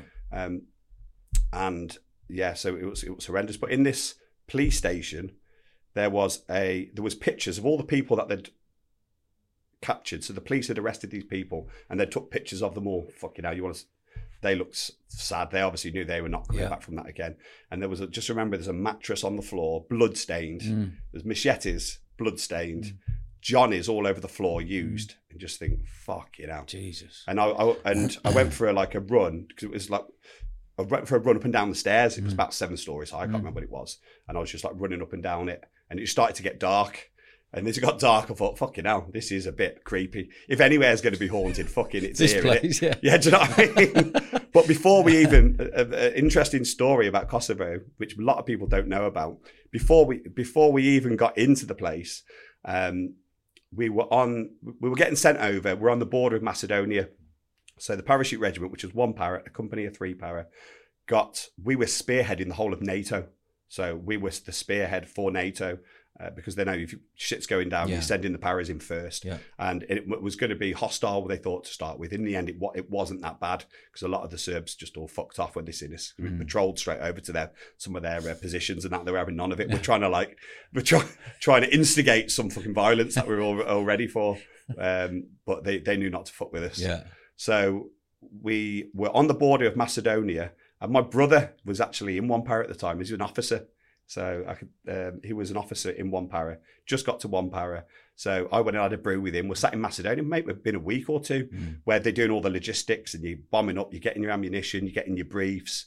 Um, and when we were there, they said, right, yeah, we're gonna we're gonna go over, we're gonna go into Pristina Airport first of all, make sure we've got that and we've secured it.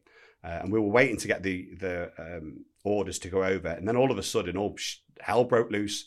Um, and they said, and we got our orders from all the head shed, and they said the Russians are airborne. Their paratroopers are airborne, and they're on the way to Pristina Airport. Oh, so the, the sneaky Russians, Yeah. not the like, Yeah, not yeah. part of NATO, yeah. but they wanted to be on the ground to kind of be involved in the peacekeeping because they were they were friends with the Serbs. Yeah.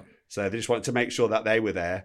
Um, and they've said, right, you're going to go in. So you're going to go in and they're going to be already landed by the time you get there. But we've got to like, we're going to land on the, on the runway. You can't go off the runway though, because it's mined everywhere. Yeah. Like, and you're going to have a massive like face off with the Russians. Well, then we really gave us orders. What we, what, you know, we thought, are we going to shoot them? Are they going to shoot us? We're just going to go off and have a face off with the Russians. Yeah. How does this? This doesn't happen with paratroopers. Yeah. Like they are wary bastards. They Yeah. are not going there to do any type of, uh, you know, bravado. They're going in there for the business. Yeah. So I thought, our guys are not. They're going to go and they're just going to. Someone crazy bastards just going to send some rounds down. It's going to go off, and they knew that.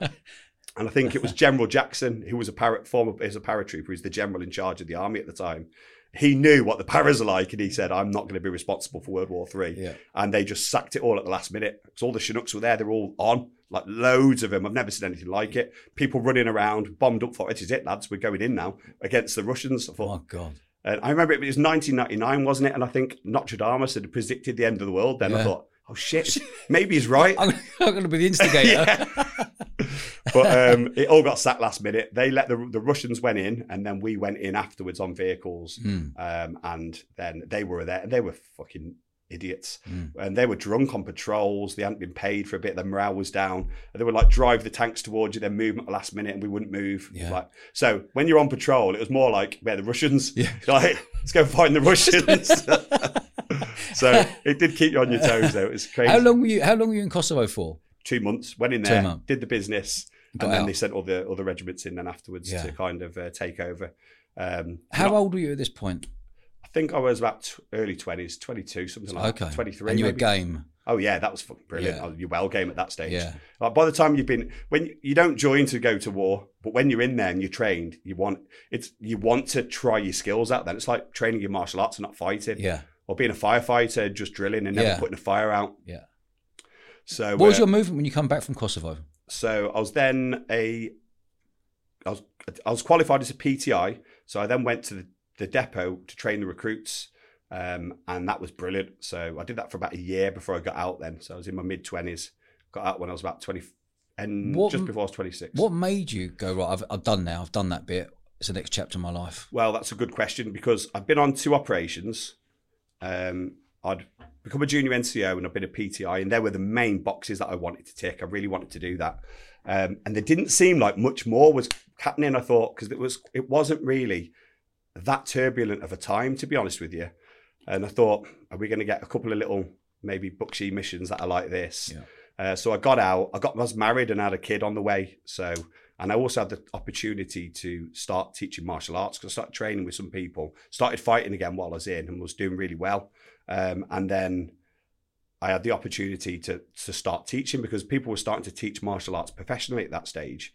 And before that was unheard of. But all these gurus were coming over from America. That's right. Multi-millionaires. That's like- right. like, Yeah, so wow. early 2000s, this wasn't Early it? 2000s, Because that yeah. MMA wasn't even talked wasn't about. around then. Yeah, if it had been, I would have. I would have just liked to have fought Yeah. and just got paid for it like you could now. Yeah. Ultimately, I just wanted to fight.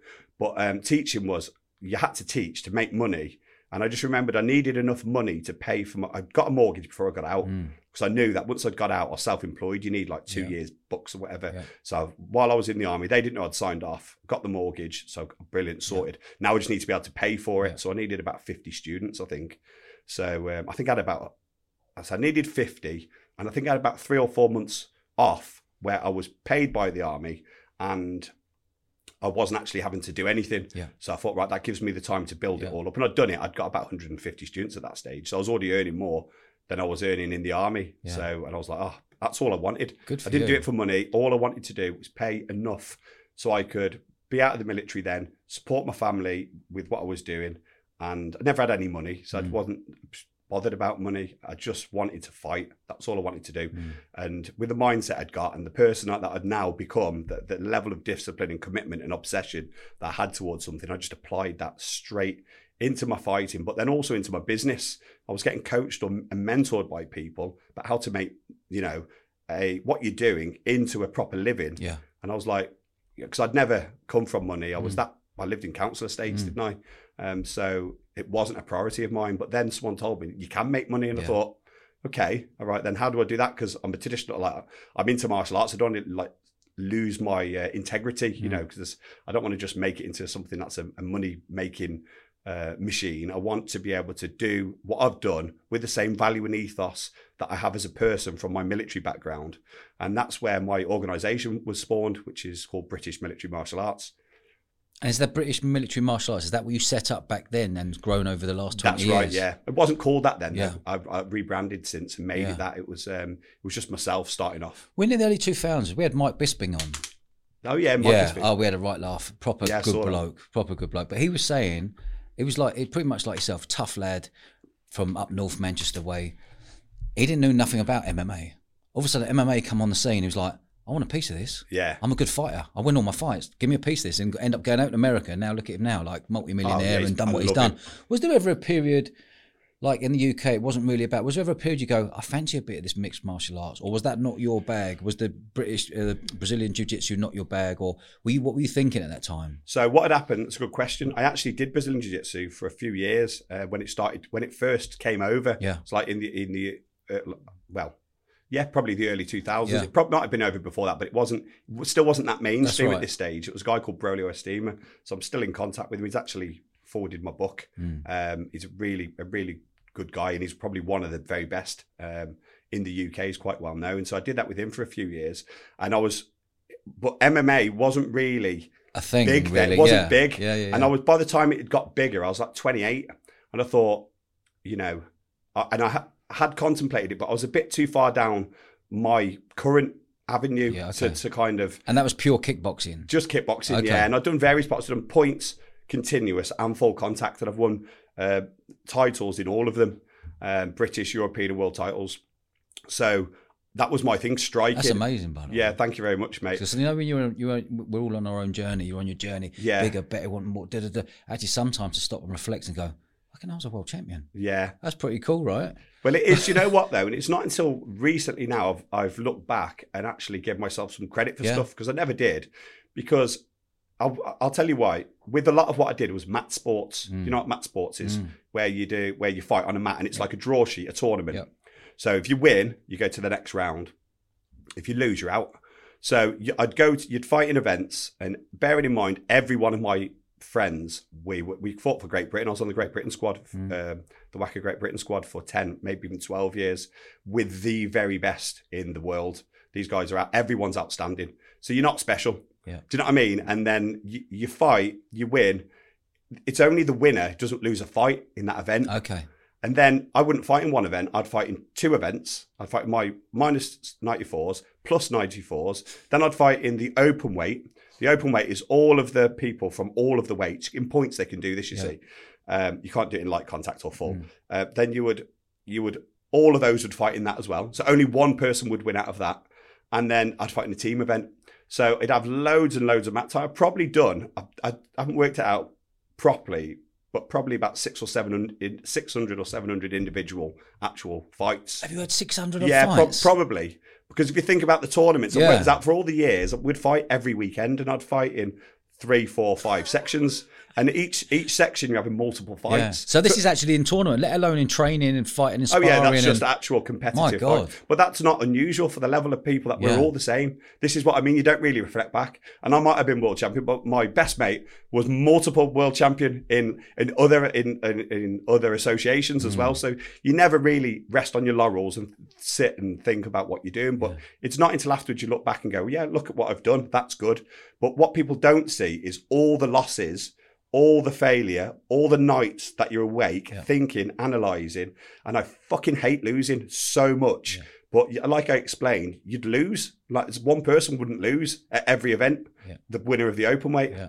And so you'd be so there's always something to come back to and reflect and work. And it's a very, very humbling experience Mm. to go through. So anyone who does any mat sports like Brazilian Jiu-Jitsu, um, you know, karate, taekwondo, kickboxing, they'll uh, even an- any mat sport where it's a draw sheet, any anything where it's a draw sheet and you mm. can compete and fight, it does build, build up a certain amount of robustness. Yeah, Because if you think about a boxer, a pro boxer, you know what they do is they want to keep that zero on there, Yeah. don't they? As much so they, they the fights are kind of Pick and choose. yeah, and you build them up appropriately, don't you? So I'm not like dis, uh, you know, um, disrespected because it's brilliant. This is what you do with Yeah. pro boxing. You're stupid if you do it any other way. They Yeah. want to keep the zero. Yeah. So you build people up appropriately at the right time. So they might see somebody who's got 20 and 0, but look at their amateur record. I bet it isn't. I bet it's not a zero on that. Yeah. Or they, they would have lost substantial amounts as an amateur Yeah. Um, because that is where you improve and grow. And you've got to lose to get good at something. The people that are right at the very top have lost way more than the average person. Yeah. Way more. So you just see the person at the top of any particular avenue of sport or in success in anything, and you see the finished result, and you think, "Oh, that person's a winner." You don't realise that they've lost more than anybody to get to that point. To to, to actually What, be one. what sort of money can you earn in your game? Oh fuck all it has. Yeah. It's a shame, isn't it? Yeah, so there's a few things that are happening now. It's changing somewhat. That's why people are moving over to um, MMA. One of our teammates, Michael Page, Michael Venom Page, Mm. went over to Bellator. I don't know if you follow MMA at all. Do you know MVP? So he moved over. Then there was another guy from America, Raymond Daniels. Uh, he was sponsored with us with Top 10. He moved over. Uh, he's still fighting now as well. So these guys have done we- really well, Yeah. come from our background. And there's a few others in America. And one of my students, Elijah Everill, um, he's probably one of the, pro- probably one of the, if not the most successful mat sport fighter within WAKO ever What's WAKO stand for? uh, World Association of Kickboxing Organisations.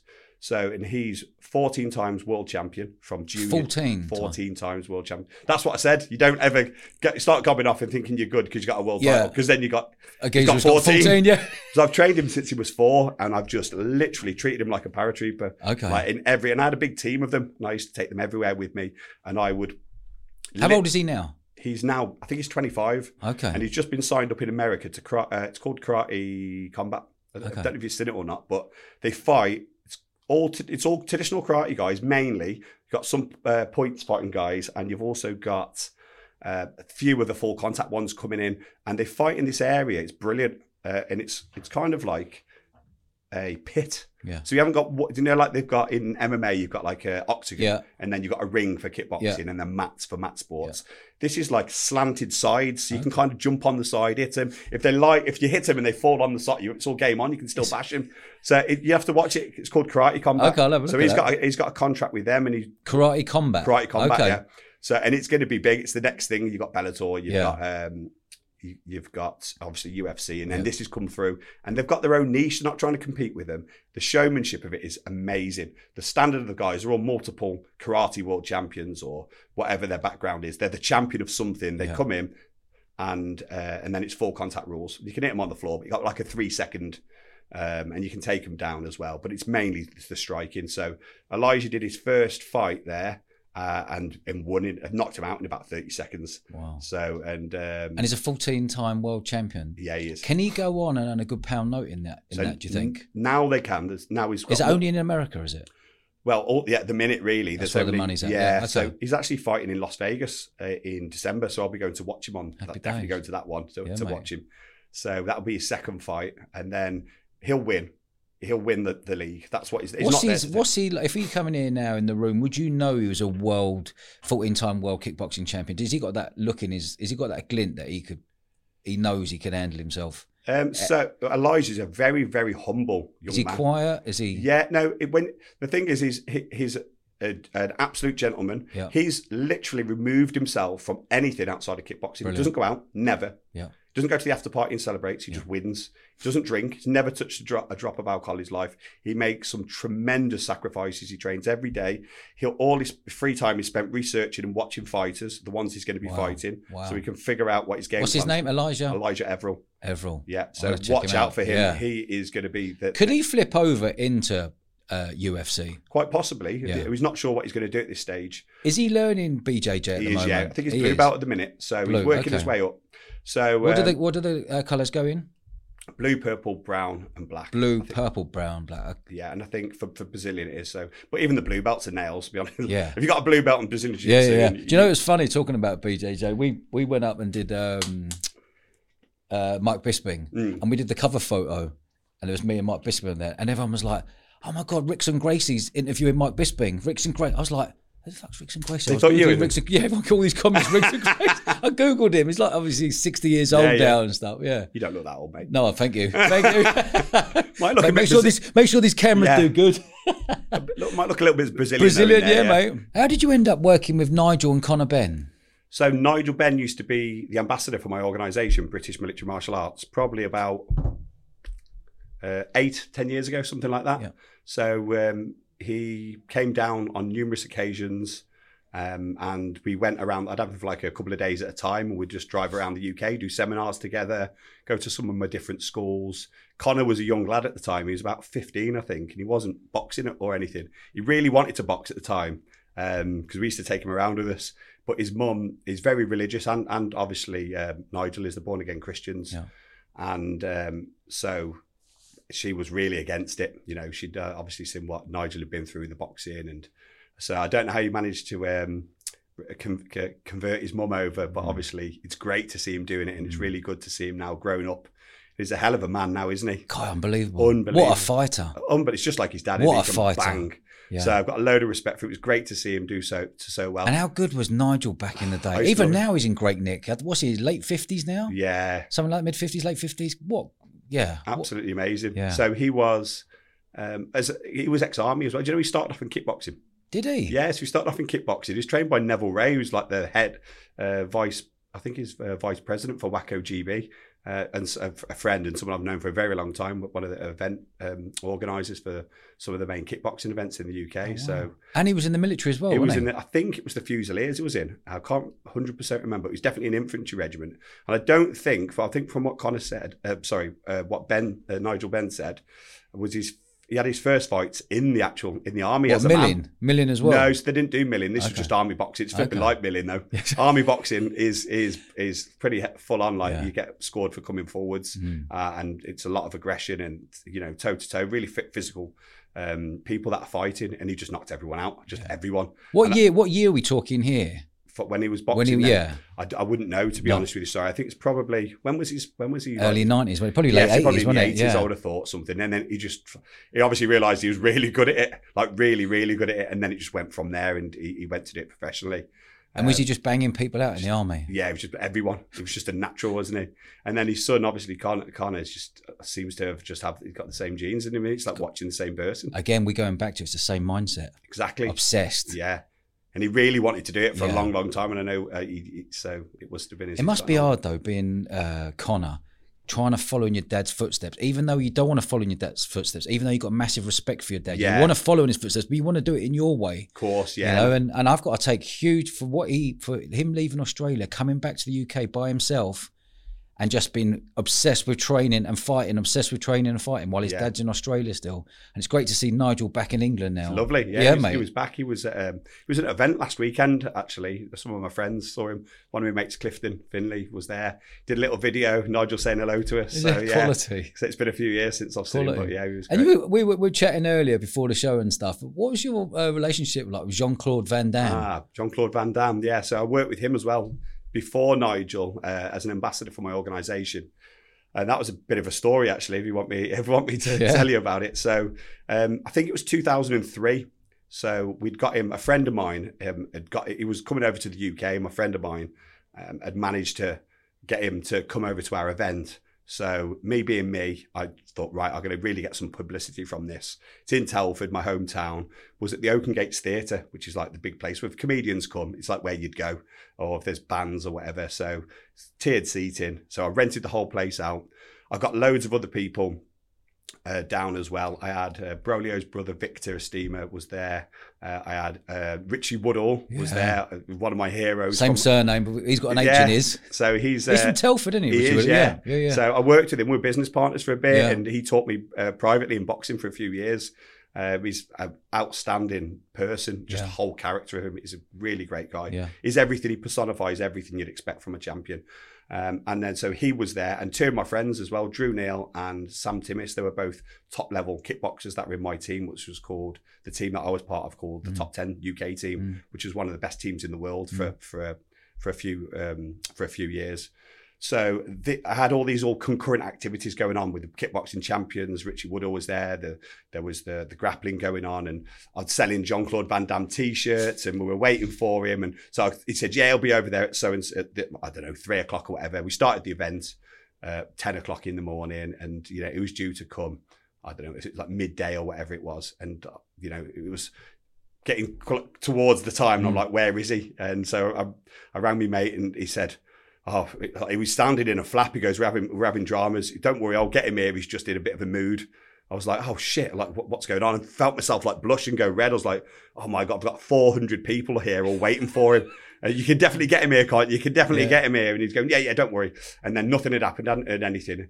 And I, and I rang him back again, and he didn't answer. And I was ringing him, ringing. I got through, and he goes, "Mate, he's fucking, he's good to go. He's good. He's good. He's going on the plane. He's sulked. Like he's." He's sulking for some reason. I think they said something to him, and he had a bit of a flipping hissy fit and was going to go. So I was like, mate, whatever you do, just get him here, get him in the car, tell him you're taking him there, and just bring him here. Kidnap him. Because I, yeah. I literally right planned the day for him. I'd got him. I'd got him to go to Telford United Football Club. I got loads of visitors were going to go there. I had all the press arriving, the, the TV cameras. So Jean Claude Van Damme's coming to Telford. I'd pulled loads of strings, doing what I normally do to make it look great. He could get some free publicity. I could get some publicity out of it. Right, that was gone. So uh, all the all the prearranged stuff that I'd had with him, I thought, right, I'll sack that off. As long as he, he comes, that'll be right. So then, and then got on to him again. This is like an hour and a half after he's meant to be here. Uh, and he said, right, we've got him in the car then, like we're, we're on the way, but he said he's not going to do anything. So I was like, shit myself the whole time. Um, and we, people were waiting then, and people had bought all these t-shirts, and they're going, "Is he even coming, mate? I want, Yeah. me, want me money back." But luckily, the guys that I had there were were just filling the gaps, and Yeah. it was an outstanding seminar anyway because we had people training and doing stuff with all Mm. these other guys, and they were really inspirational. They were helping. They were giving as much of their time and effort and energy to the children as they could, and that was great. Um, and then finally, we- got him en route, and they said, "Right, he's fucking like he's, he's got hangover or something. We need to get him some Alka Seltzer uh, and this, that, and the other." So they gave us a big list of stuff we had to get sent. But sent me mate. It was Toby who was with us at the minute. I said, "Sorry, Toby, to be like." But can you do this for me, mate? Go and get me this, that, and the other. And he went. He, luckily, he did. He went away, and then uh, he got all the stuff, and then he uh, he arrived, and then they said, "Listen, when when he comes on stage, someone needs to clean the car out for him. I don't know if he'd been fucking sick or something. He'd done something, but the car was a mess. Toby, mate again, was it just save my life. Toby, just do this, clean the car for him, help him. Van Damme walked in like quite small actually. It's mad seeing him. He's my bearing in mind, right? Jean Claude Van Damme's my hero, Yeah. as he probably was Yeah. for you Yeah, and yeah, loads of other lads Yeah. from our generation. He he broke the mold, didn't he? Like I watched all of his films. Like he, was my absolute hero. I was obsessed with him. Watched all of his films multiple times, and then to to, to meet him was to say was an anticlimax is you know an understatement. Mm. So he he- he was very um, underdressed, should I say? He had like a t-shirt on, a top, short cropped hair, with glasses on, um, and he he came in finally, just burst into that back end of the changing rooms. And I was like, oh wow, I was like a bit starstruck as well. I went to shake his hand, put my hand up to shake it, and he didn't, didn't even put his hand Oh, up. Um, and then I just said, Hi, I'm Lee. I'm running the event. And then he put his hand up and, and then shook Yeah. us. Toby had gone out to clean his car up and everything. We had the local press had been waiting for hours. They just took a few shots of him, managed to get him coming out of the car and that because Jean Claude Van Damme was in Telford. Like, you know, no one comes to Telford.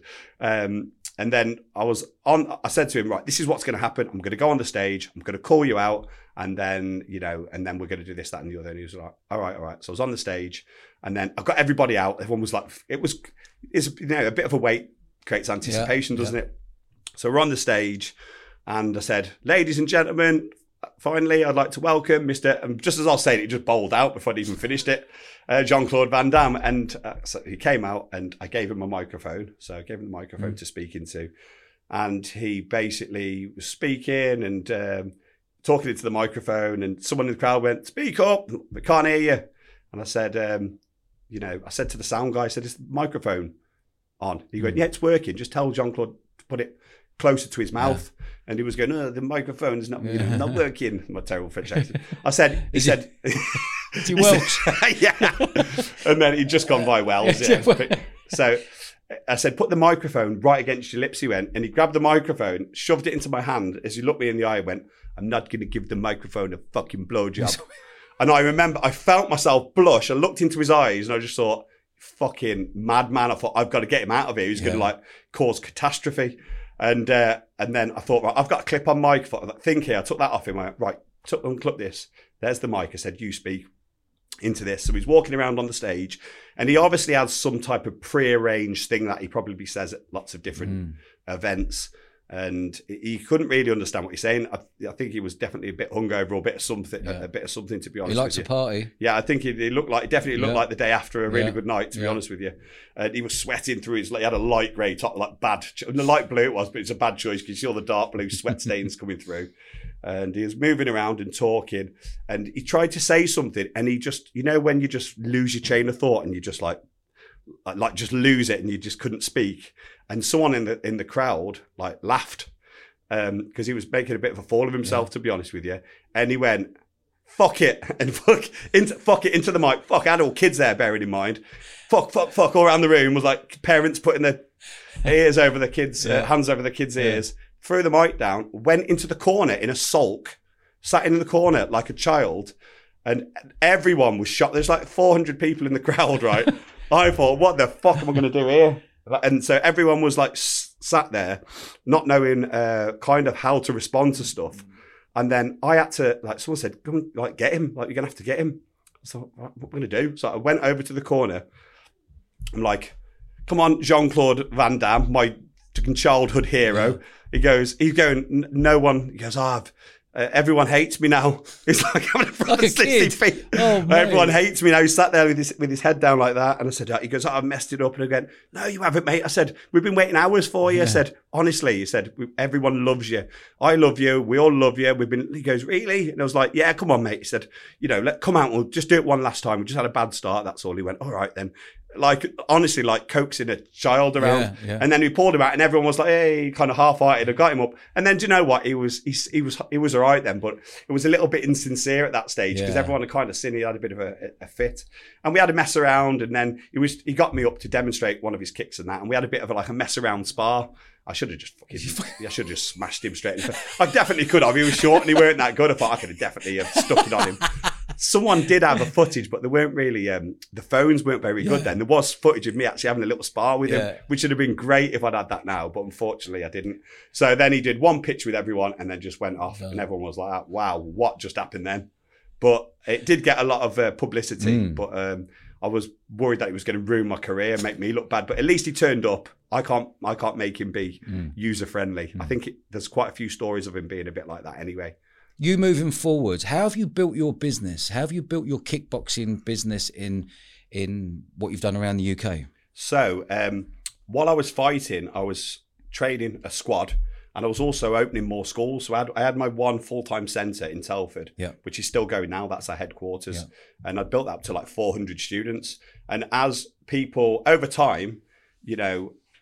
I I've implemented all of my kind of military ethos and values into it. Our black belts, like mini P company events, Yeah. they have to do log runs. They have to do 10 hill reps, uh, 10 hill runs. They- Okay. then they fight. And then it's not milling, but like it's full, co- it's longer than milling. It's 16 rounds and they do points, light contact, full contact, two on one, full contact right at the end when they're depleted. So you're going to really push people's boundaries Horrendously. horrendously. Like- and a lot of those kids who are going there, what sort of age groups are these people? So I'm 12 year olds do the black belts, even younger sometimes. But they've been with me, f- only younger if they'd been with me as a squad fighter, because the squad fight is what I'd do. Because I'd built up at one stage uh, when I was still teaching myself, I'd had about my full time centre and about 30 other schools around that within a 10 mile radius. So, because once you get to black belt, people want to teach. So I was Yeah. opening schools with, with the right people. And then because of that, I got a big pool of people to pick from. Um, so f- from that, I'd scoop, skim off the top, the very, very best ones, Yeah. Brief them up, and say to the mums and dads, "I'm fighting. Your guys have got potential. I want them to come in my squad. If they come in the squad, they need to train five times a week. They're doing two or three classes a night with me. They fight at all of these events. And if you don't want to do it, don't do it. But it's my rules. You have no like no input whatsoever into what I do with them. You just say fucking thank you and fucking be appreciated. That you they're in my horrible bastard. Do you know what I mean? And and you manage their expectations totally Yeah, at mate. that point. I mean, yeah, don't do it. Don't Yeah. do it if you don't want to. Mate, I uh, love the mentality. I've got to say, Lee, because if you want to be a fighter, you've got to be the best. If you want to be, you've got to be disciplined. Yeah, You've got to cut everything else out. You've got to be. It's like being in business. yeah, You know, you've got to be obsessed to be Hundred successful. percent. If you're not got to be- obsessed, right, Yeah. and you don't think about every thought isn't about it, or everything Yeah. you do taking you one step closer to it, then there are people that are, and you won't succeed. Yeah, there's they will chinks, succeed. chinks in the armour there, isn't there? Absolutely. So you've got to be all in, totally submerged in it. How old are you today, Lou? I am 46. 46. Are you still fighting? No, so I stopped fighting when I was 35. Yeah, I stopped fighting I was 35 because I- I'd built up, I'd got about 50 or 60, 50 or 60 locations at that point. What, I- around the UK? Yeah, I've got. uh, Well, I've opened over 200 locations over the last 25 years. We've got the biggest chain of martial arts centres in the UK now. Wow. So that's just from, and I never tried to be the biggest. Yeah. I just wanted to be as as good a quality as I could possibly get. Yeah. And the side effect of that was expansion, but indirectly because I had the right people. I made it difficult to get in. You couldn't just buy into my franchise. Mm. You had to pass my five day selection course. which was tough. You know, it's a real tough course. I can imagine. And if you don't pass it, and then once they did pass it, I would, I would put obstacles in their way on purpose to see. To see if they st- yeah. yeah. because m- motivation isn't a good indication of someone's ability to succeed because Mm. that dies off. I want to know if you've got, if you're going to grind, if you can have perseverance and discipline Mm. and just keep going until you succeed. So I would purposely put things in their way and make it more difficult, and then then they can come in. Mm. Um, so and then what that did is the right people really bought into it because so the right people are buying a franchise off you that was right of yeah. your brand, which is called today British military martial arts. British Military Martial Arts. That's right. They what? To give me how would the business model work? Say if I did your five dayer Yeah, so you did the five five day and I was fucking drained after it. yeah, that'd be good at that stage. Yeah, the Fridays, all the tests, yeah, yeah. tests. So if I'd done that and passed, Yeah. and like you know that I'm mad keen to become a part of what you're doing. Yeah. Have I got to pay you some money for that? Yeah, so there's a there's a there's a franchise fee, but I like discount it substantially for people that are at national level Yeah. at something, or if they're ex veteran, if they're veterans, because I want to be able to have the right people in Yeah, there that, okay, that way. yeah. And then what I do is I guarantee we've never had anyone that's launched it and not been successful. Okay. because me, me and my team like will Want will- them to be successful? Yeah, and we'll course, yeah. we will do the processes and the systems. We we launch it with them, and if it doesn't, if it's not working, we literally will just keep readjusting the process until it's tweaking successful. everything to its yeah. successful. Okay. so how does that person work? So if I come and took it off you and I said, Yeah. right, I've got my own school there under your brand name. I'll give you a lump up front, say thank you very much. Yeah. You're guiding me on what to do, what not to do. I'm getting clients in saying, right, I've got 100 Yeah. clients. How much would they be paying a month? Is it a monthly fee, like 30 quid a month, 20 Yes, quid a month? it's, it's it depends on the location. Yeah. because obviously that has a lot to, to do with it. Yeah. If you're in Scotland, the class is a little bit cheaper. Yeah.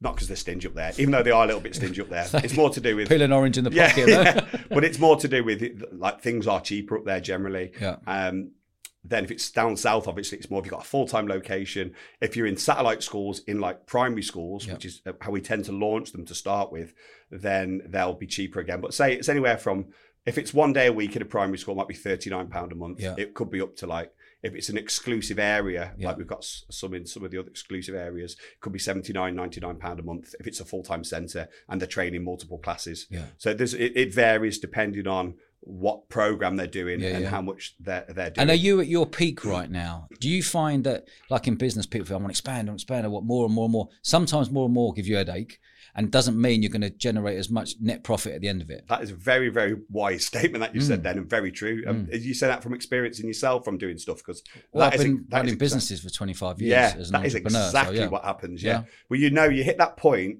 where uh, to start off with, you do break past it, but Yeah. there's a lot of work. I always advise people to not do what I've done. Yeah, I agree. Like I just say, get one full time centre as an epicenter Mm. and have a surrounding area of lots of schools that you can, can totally control, Yep. and you can feed your own team into Yep. teaching them, and you can oversee the whole thing. That's easier to maintain, and you can make good money. When I started to go uh, national and have schools all over the place, You can't stay on top of it. it was hard. I had to totally change all my, my systems, the way I would mentor them. Um, and then it was more effort, more outgoing, and no more money Yeah. to start with.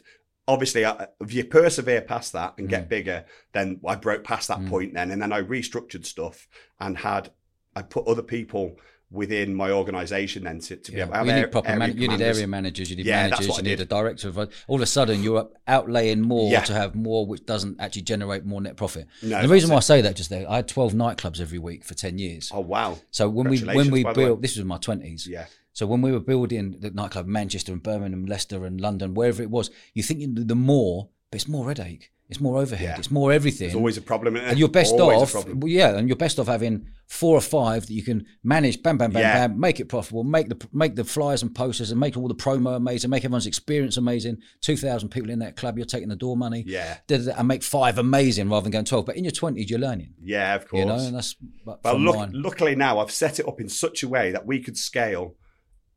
We could scale times ten now, Yeah. and would be. Um, I've set everything up for that, Yeah. for the ability. that takes to, time, mate. In It takes a lot of time Yeah, and a lot of money, Yeah. and then I've I've literally I've just recently got the training program that I've been doing, the five day selection course that I've been doing for the last 15, 17, 17 15, 16 years, something like that. Mm. Three or four times a year, I've done it. I've done it a lot. I know it extensively. I've trained hundreds and hundreds of instructors on it. Um, and I've recently rebranded it and made and made it into a book. Yeah. So uh, and that's all based off That's the one, yeah. Here we go. If anyone looking, so that's elite martial arts instructor. You got one of the early ones because it's not out till the first of November. But, uh, Loving the uh, front cover. pretty alley, isn't it? Yeah. Like I said, that? couldn't be any more masculine No, unless it a isn't big it? Yeah. machine gun Yeah. and a big, maybe a big Big Mexican tash. or something. Big handlebar.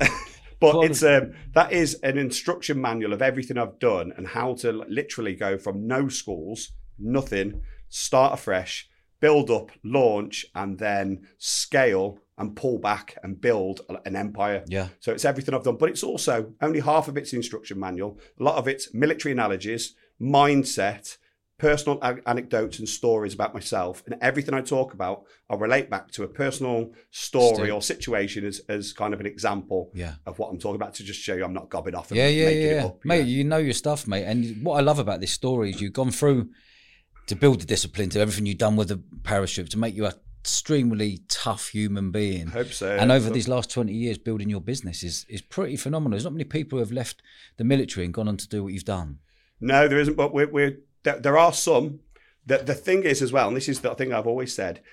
Uh, veterans, military personnel, have such a great, unique skill set, and they make great leaders. I Mm. mean, if you do something like the junior NCO cadres and the senior NCO cadres that you do in the military, juniors and seniors, and drilling duties, people you learn how to lead and you learn how to lead well and you learn how to lead under immense pressure Yeah. when everything's going wrong. Mm. and as far as i'm concerned you can't tell a leader until things go wrong. Yeah Do you know absolutely what i mean? 100% yeah.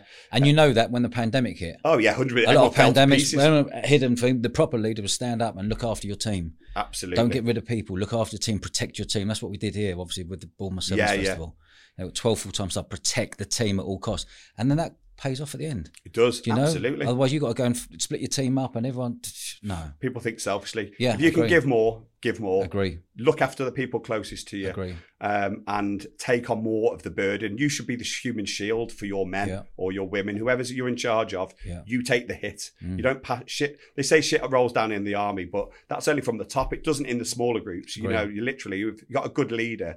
They're they're taking the brunt of it Mm. for you. Do you know what I mean? entrepreneur plus management equals success. Absolutely. If you get that right management in place and employ the right people around you to it's make the right people as well, though, isn't it? 100%. So it's not just about say this. It's not just about your training process, Yeah. your training procedures. They are really important. I've got those down to a T. But it's about selection of the right people because some people will never be right, agree. and you you And it, you know, it comes down to it comes down to attitude.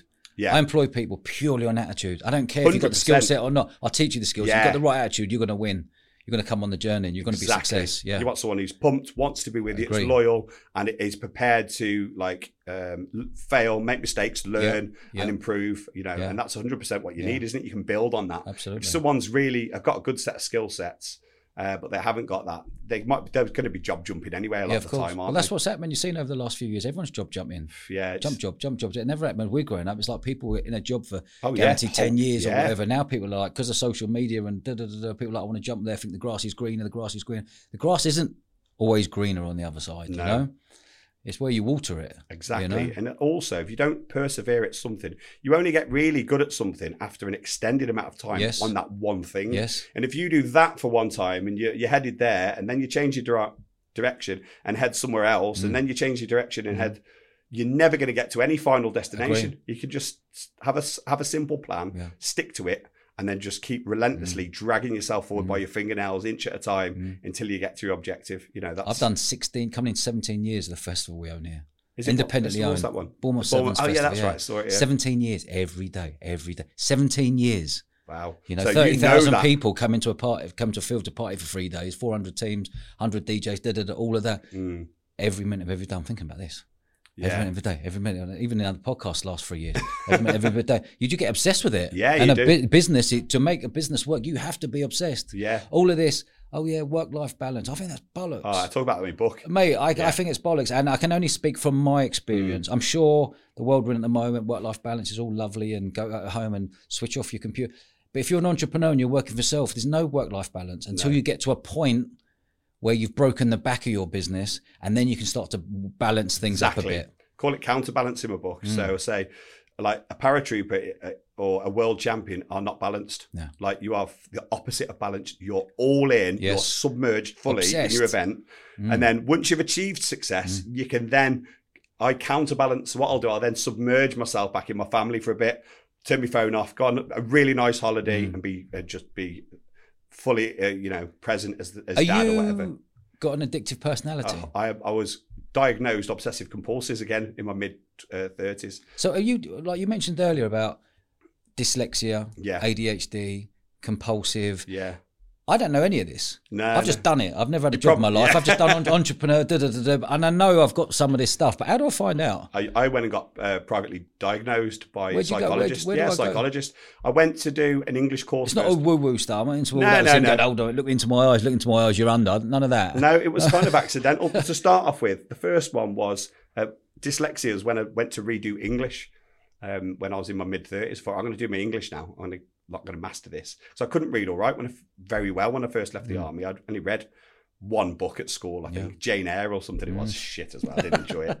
You had to write something about it. So that I'd, I'd read that, and then um, I'd started reading self development books in my mid twenties, and I I was like I got obsessed because I was like, just like with martial arts, I thought this makes me better. I can become a better person Yeah. from this. So again, I was like hooked on it. I read like over two hundred books um, all the time and audios obsessively, and I'd listen to the same audios over and over and Mm. over again, just because I'm not that great at retaining stuff. If I'm honest with you, so Yeah, just help imprint it, and it also kept me in a really good positive frame of mind Yeah. as well. So I'd just listen to it and I'd read and I'd submerge myself with all of these uh, new ideas. So in breaking down boundaries, re kind of wiring your brain a little bit and opening up your horizons. Mm. Uh, and it really, really for me helped me. And I also learned to read properly Yeah. a lot better and, and write through Yeah. um, through reading. Did you books. write this book yourself? I did hundred percent myself. Did you? Yeah. So I'm not. I'm now because I've been in business. You're an author. Yeah. Happy days. Oh, Not you. many people can say that. Can No, they? no. And some people. I was- couldn't think of anything worse than to write a book. Like for me, it's like I'd have to have someone ghostwriter or something Yeah. to go through it all, or just That put it on doesn't a podcast. It wouldn't work for me. I'm way too much of a control freak. Really? I tried it on the first chapter. I thought, and I and I spent um, an hour and a half speaking to them about everything, and then they wrote it down in a way which was totally wrong. And then I just redid all the whole thing. I thought this isn't going to write. do it myself. So what I did is I just literally just splurted it all out, Yeah. all spelt wrong on Blah, audio, blah. or you wrote it? No, already? wrote it. So I just wrote on my computer. Didn't even look up like that. Were you like middle finger typing? Yeah, or, like you- It's or was you? Did you end up in like that? crayon. Most took me ages.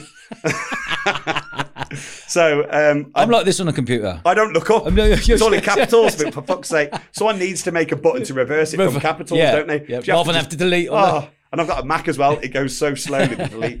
So I literally didn't look up at that. So I'd, How I'd just- long did you take you? How Yeah. long did it take you to do this from start to finish? 18 months. That's 18 that months. Being now and And did were you totally obsessed? Obsessed. I was about four in the morning. Yeah. I was thinking about it. As soon as ideas popped in my in my head, uh, beyond my phone, I was literally like I was possessed. I look at it now and I read it and I think, how the f- did I write Yeah, that? yeah. Do you know what I mean? Because it's there's some good stuff. What I tried to do is try to put because I've read so many books and Mm. I've had a lot. I've done a lot in my life in many mm. different mm. areas, and I wanted to get all the lessons I'd learned and compact them into one book. Yeah. So I thought, if you're a martial artist, then everything you want is in there. So you don't need to read 200 books. Yeah, okay. I've got all different time Do you know what? I, management. you know when I just flicked through, you Yeah, gave me yeah. it earlier. I love the way it's presented. Like you can flick a page, and like the title is every t- two different pages, like Yeah. different different Little things. subheadings. Subheadings, like God, that makes life easier. yeah, it's for me. Yeah, no, but I'm saying I'd Yeah. go, I'd go right. You know, let's pick a page today. All right, page one four four. There we go. Fight nights title. Yeah. Happy days. There's a, three paragraphs on that, and the next one is mentoring. Like, Yeah. brilliant. There's loads of stuff in there that crosses over from multiple industries in business as well. But I'll be honest, so half of it is like an instruction manual of how to get to where you want. But Yeah. the other half is very much readable by anyone really. My personal story, mindset, and examples of what I've done Yeah. um, and what some of my students have done and, and how we think and how we approach stuff Yeah. and how we approach stuff in the parachute regiment. And it's quite a different mindset to a normal person, Yeah. to be honest with you. So, uh, yeah, so hopefully No, I've managed to sum it up in there. I've really enjoyed this. Uh, me too, mate. It's been brilliant. Yeah, mate. I've Yeah. properly enjoyed this. What a, what a great life you've you've had so far. Thank you very much. I'm only just starting as well. This is an, obviously another chapter for me. Excuse the pun. So give me to tell people where they can get the book. The book's going to be available on Amazon from the 1st of November 2023. Brilliant. Yeah. Happy days, mate. And book- where and where can people find you? Yeah, so main one's Instagram, uh, Lee Matthews Official, and um, my new website that comes out on the 1st of November, which is leematthewsofficial.com. Yeah, mate. Yeah. Mate, what an eventful life you've lived. Thank you very much. Mate, I love your mindset. Brilliant. Do you know what I mean? I can see a lot of similarities in, in our mindset in business. yeah. Yeah. My business mindset with your parachute mindset, with your business mindset. Same thing, it's it? exactly the same thing. Yeah, yeah. That's what I said about veterans. Like, Yeah. they've got the skill set, but Yeah. they just lack the confidence. So I want to try and encourage some of these guys quality. to come in and you know, trust me. There's a safety net there. It's me. Jump and you'll make it, and. I'll, I'll I'll support you. Yeah, wicked, mate. You know. Mate, I love this. brilliant. Me You're, too, mate. you're a good man. Thank you very much. Nice one, Lee. Thank you for having me on. Cheers, fella. Cheers, buddy.